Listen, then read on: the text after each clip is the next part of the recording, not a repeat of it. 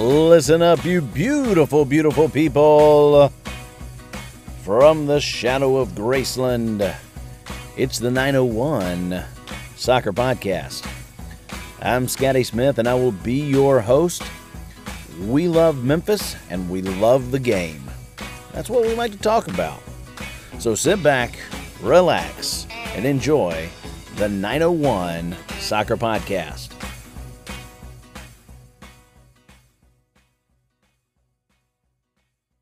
We are a part of the Beautiful Game Network. Go to bgn.fm to discover soccer podcasts from across this great nation of ours. Okay, friends, let's talk for just a bit here about a new addition to the 901 FC family, the 29th overall signing and 28th member of this roster, Lagos Kunga. Lagos Kunga gives reason for excitement. Lagos Kunga was one of those names that kept popping up a couple of years ago as far as potential United States men's national team players. In fact, he played on the U20 World Cup in 2017 and he scored a goal. He was on the actual roster. We have a U.S. U20 international coming to Memphis. This is a pretty good deal. Now, along with Cam Lindley, who's a U23 international, uh, Memphis has got a couple of players there that are being loaned to us from MLS teams that have uh, generated a lot of excitement over the last couple of years. Lagos Kunga is an interesting story. He was born in Angola. His family moved to Russia when he was a baby. Um, he spent about the first seven years of his life in Russia, moved to the United States of America under refugee status and gathered uh, with a lot of people in uh, that were also in refugee status in Georgia. Uh, there is a particular area of Georgia that's kind of known for for that. Um, went to high school in Tucker, Georgia. Went to a private school eventually uh, that was willing to work with him with tutors and those kinds of things because his U.S. Uh, youth national team schedule seemed to be uh, taking up a lot of his time and they worked with him. And um, he got the attention of some folks in ODP, the Olympic Development Program. He joined that program and did rather well, representing Region 3 in that program. And uh, from there, he joined the Atlanta United Academy. Now, when Atlanta United, the MLS team, was not a thing yet, some of their podcasters would go and watch the youth team because the Atlanta United Academy was already playing around the South long before the MLS team. And so that was the thing to do. If you wanted to support Atlanta United, you would go watch one of the youth teams play. And Lagos Kunga was a name, along with Andrew Carleton um, and George Bello, that got lots and lots of comments you would hear those three names all the time Lagos Kunga, Andrew Carleton, George Bello. So Kunga seems to be of those three the one that has is kind of maybe a little bit behind developmentally in comparison to the other two. He is now 20 years old and has not gained a lot of time with the first team. In fact, hasn't had a lot of time with the second team this year. And Carlos Bocanegra, in his statement, kind of made it sound like maybe a fresh start is needed, maybe a new city, maybe a change of scenery. He's never really played competitive soccer outside of Georgia. Maybe this is a fresh start. And I don't mean outside of Georgia literally. I mean, he went to the U20 World Cup. I think it was in Korea. But, you know, this is a guy who's kind of always been around home you know, fairly close to home. Memphis could be a fresh start for him, something he can kind of get out on his own, sort of do his own thing, learn uh, what it's like to be a young adult in a in a new city, and you know be around a new group of guys, not guys that you grew up with, but you know a new group of guys, and learn those dynamics. So we learned about the Kunga loan on Sunday night. I guess it was announced probably on Monday afternoon, and um, he was already in town at that time. So we are uh, excited to hear about that, and we're really, really looking forward to see Lagos Kunga on the pitch uh, on the pitch for Memphis 901 FC. If we had to take any uh, projections here, he will either wear number 11 or 29. I think 11 probably makes the most sense. So look for Lagos Kunga. He can play on the wing and really, I've been saying for a while now that I don't know if if 901 FC has any true wingers. Coach Mulqueen loves to build through the spine. There are a lot of number 10s, there are a lot of central midfielders, and there are a lot of forwards but we're having to play central midfielders and forwards at wing. Lagos Kunga is going to technically be listed as a forward, but he is a left footed player and he has played on the left wing a lot. If he's on the left wing, that allows Muckett to play inside a little bit more. Maybe Muckett goes over to the right side. It's hard to tell. Uh, exactly what's going to happen. Maybe there's more of a diamond midfield. Maybe there's only one striker. Um, there are a lot of different formation you know possibilities by bringing in a guy who could play with his left foot and play over their speedy guy. He's got a lot of pace. Some of his highlights are he is phenomenal with the ball at his feet. He is exciting to watch. Everybody be on the lookout for Lagos Kunga. This is really a big deal and a good loan signing for Memphis 901 FC. This is a name. This is a name. This name has been floating around for a little bit as a guy with a lot of potential, and we'd like for him to see that potential, raise his game, and uh, see the, the realization of that potential in Memphis. All right, we're going to get to our game breakdown of a big win on Friday night against Hartford Athletic. Isaac Walker was kind enough to join us and talk about what he saw in that win over Hartford Athletic. Uh, Want to remind you tomorrow night 90 or sorry, if you're listening to this on Wednesday, it would be tonight. 901 FC versus New York Red Bulls under 23s in the US Open Cup. The U.S. Open Cup is a competition that is over 100 years old. It is the soccer tournament in all of America. It used to be all amateur teams. At various points throughout history, there have been professional leagues. We are now in another point in history with a professional league. I doubt we will ever be in, a, in another point in history where there are no professional teams. So, professional teams are the way of things. Um, Memphis City was never invited to the U.S. Open Cup. So, this will be the first U.S. Open Cup match in Memphis in recorded history.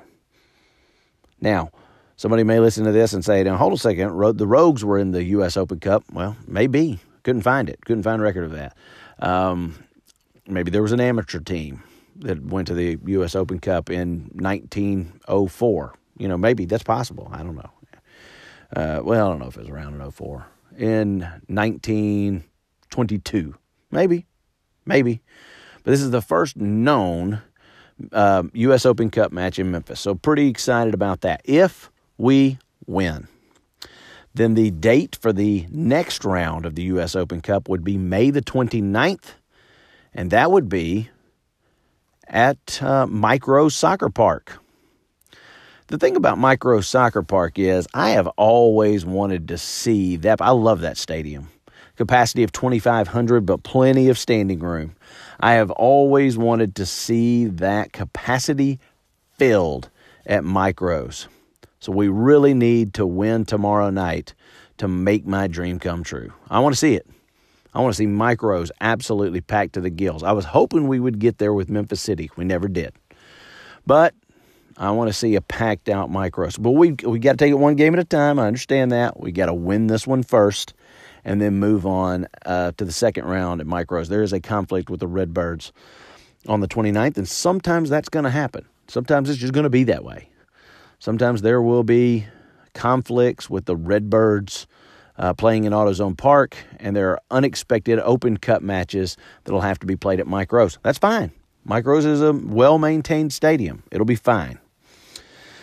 All right. Uh, that is about it for now. Like I said, we're going to get to uh, Isaac Walker and his post game analysis of Memphis uh, 901 FC 2, Hartford Athletic 1. Okay, we are here with Isaac Walker. And uh, Isaac, I got a chance to go back, sit down, and review the match uh, this afternoon. We're recording here on Sunday night. Uh, I did get a chance to watch the game and uh, had some takeaways, and I think a little bit of uh, reason for hope. It's always good to get three points, but what did you? Uh, what did you see uh, that was really positive for Memphis 901 FC? Um, I, I, think the the biggest take you could pick a lot of things, I guess, but the biggest thing is we held possession in their third of the field for a considerable amount of time. I think at halftime possession was maybe 65 or was it something like that? It's 60 40, 65 35 somewhere around in there. Um, so now granted you know Hartford is not a good team, right. but at the same time, possession is possession, and you, you like them being able to keep that down in the final third. So, yeah, and and also our you know shots we seem to have a, a, a, lot of shots because their keeper had a very good night. Their uh, broadcast team named their keeper the man of the match and even made the point that it could have been four or five to one. So you know, getting those opportunities is a really good thing. So I made the comment earlier. I was talking to Carl, Schmidt of uh, Memphis FC and said, I thought we were playing at some points during this match a 4 2 2 2. What did you uh, see out of the formation? Um, I, this is something I really struggle with. Usually, I'm pretty good at picking out tactically what we're doing, but um, I, I felt like it was a four two three one. Um, I don't think Graf was very effective, and uh, on the contrary, I thought you, Collier was, and so what you saw was a lot of opportunity for Collier to get in there. And then because that possession was so uh, so much in their half of the field, I think you saw just people pushing forward. But I, th- I think by default it was probably a four-two-three-one. So Graf is actually, uh, you know, he is a uh, a guy that I think, I, to me, he looked more comfortable in this match than he did in against Birmingham, and he had a turn and rip in the first half that man, it looked for all the world like a goal. Great save by the keeper, and Najem had a bad angle, but tried to curl it into that post.